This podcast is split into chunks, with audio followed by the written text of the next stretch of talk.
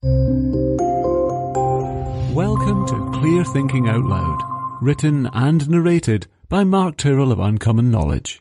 Hi, I'm Mark Tyrrell of Uncommon Knowledge, and welcome to the Psychology of Persuasion and how to inoculate yourself against manipulation. Why I believe everyone should understand Cialdini's six principles of influence.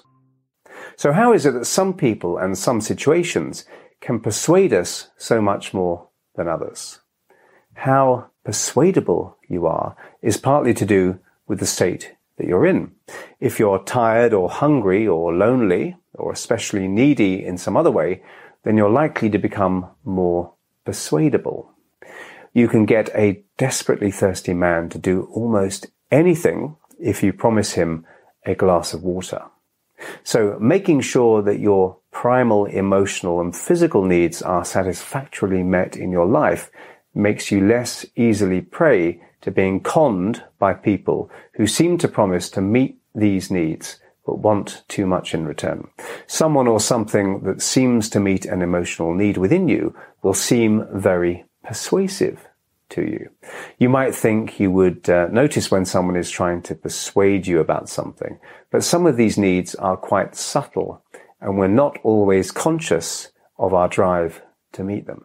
Psychologist Robert uh, Cialdini describes six principles of persuasion and makes the point that being persuaded is not in and of itself necessarily a bad thing. If you can persuade someone to wear a safety belt in a car or not to drink and drive, that's obviously a good use of persuasion. But when we consider some of the awful things that um, people, sometimes millions of people, have been persuaded to do by charismatic leaders, we can see that understanding the psychology of persuasion is important, perhaps even vital for all our sakes. So the first principle is reciprocity. When someone does something for us, we feel obliged to do something back for them, even if we don't consciously realize this. We say we're much obliged obligated when someone does something for us or I owe you one. So someone who's trying to persuade me of something might use this principle by doing something, even a very small something, for me first. This accounts for the widespread use of the free sample in marketing. Cialdini cites the example of Ethiopia providing thousands of dollars in humanitarian aid to Mexico just after the 1985 earthquake, although Ethiopia was itself suffering from a crippling famine and civil war at the time. Ethiopia was reciprocating for the diplomatic support that Mexico provided when Italy invaded Ethiopia way back in 1935. So the good cop, bad cop principle also relies on wanting to please the guy who's being nice to you. Of course, people do nice things for others all the time without necessarily wanting anything in return. But remember that in most people, the feeling of being beholden to someone because they've done something for you is a powerful influencer. Two, self-consistency. The second principle of persuasion is self-consistency. So Cialdini found that people who commit uh, orally or in writing to some idea or goal are more likely to uphold that idea or strive for that goal because the act of commitment establish it, establishes it as a congruent uh, part of their self-image. Okay. Even when the original incentive or motivation is removed, after they've given their agreement, they'll continue to honor it quite often. Publicly stating something works because we like to present a consistent image of ourselves to the world and also to ourselves. If you role play um, being someone who believes something that you don't believe to start with, you can become more sympathetic to that idea, even though you know you're role playing. The term brainwashing derives from a Chinese expression whose quite literal meaning means to wash the brain. During the Korean War, brainwashing became a term understood in the West, and it slowly became clear as time went on that a number of American prisoners of the Chinese who were asked to repeatedly read out anti-American and pro-communist ideas to their fellow prisoners had gradually begun to adopt similar beliefs themselves. The principle at work here is along the lines of, I must believe it, else why did I say it?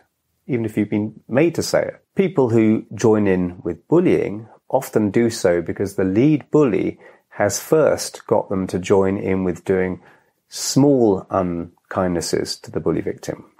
Their self-image thus becomes aligned with doing what he does.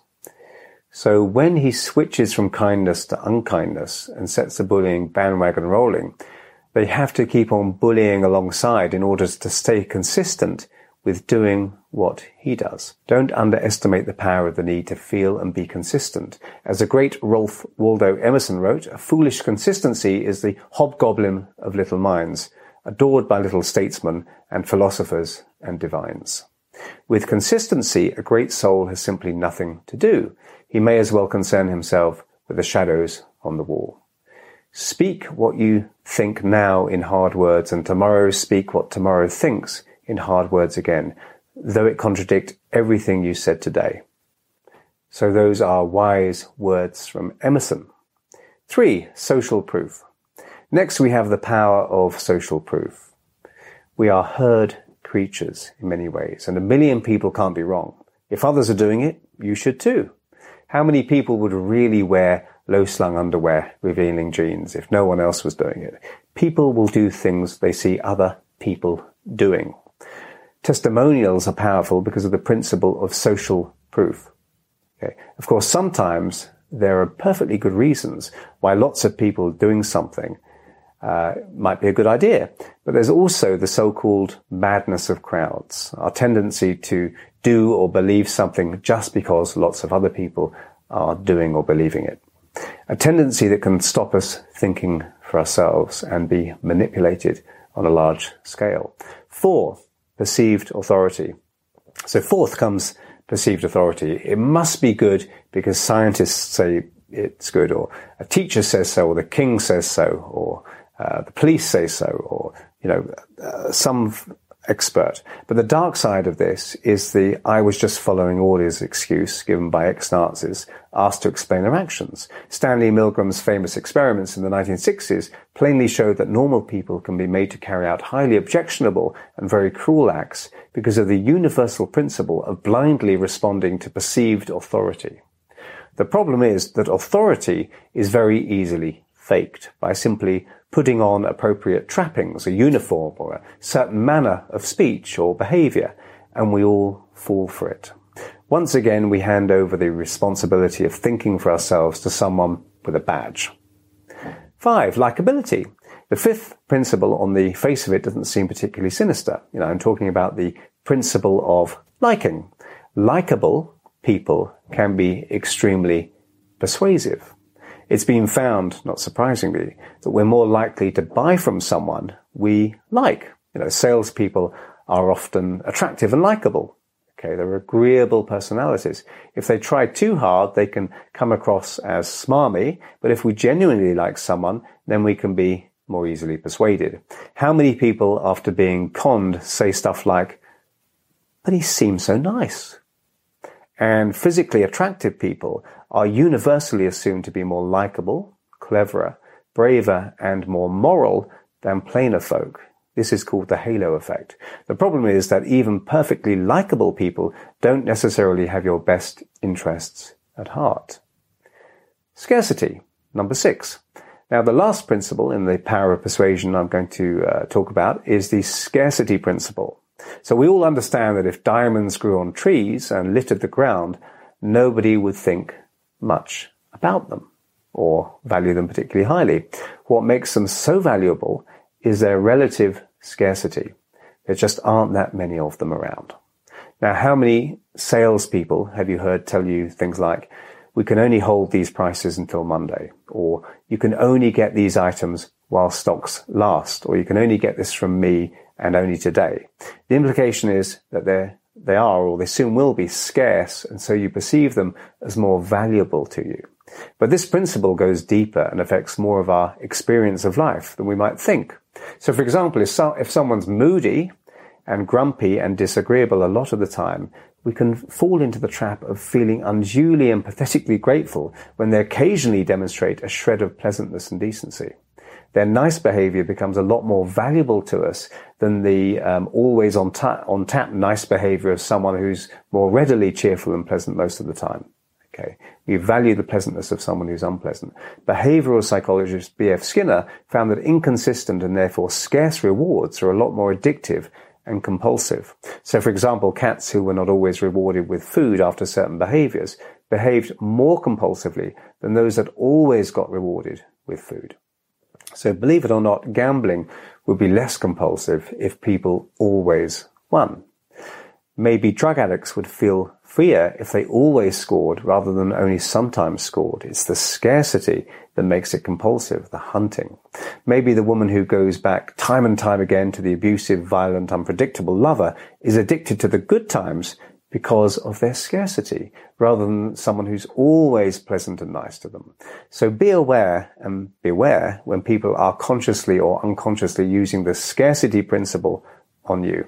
So to recap, the six principles of persuasion I've described are uh, reciprocity, self-consistency, social proof, authority, liking, and scarcity.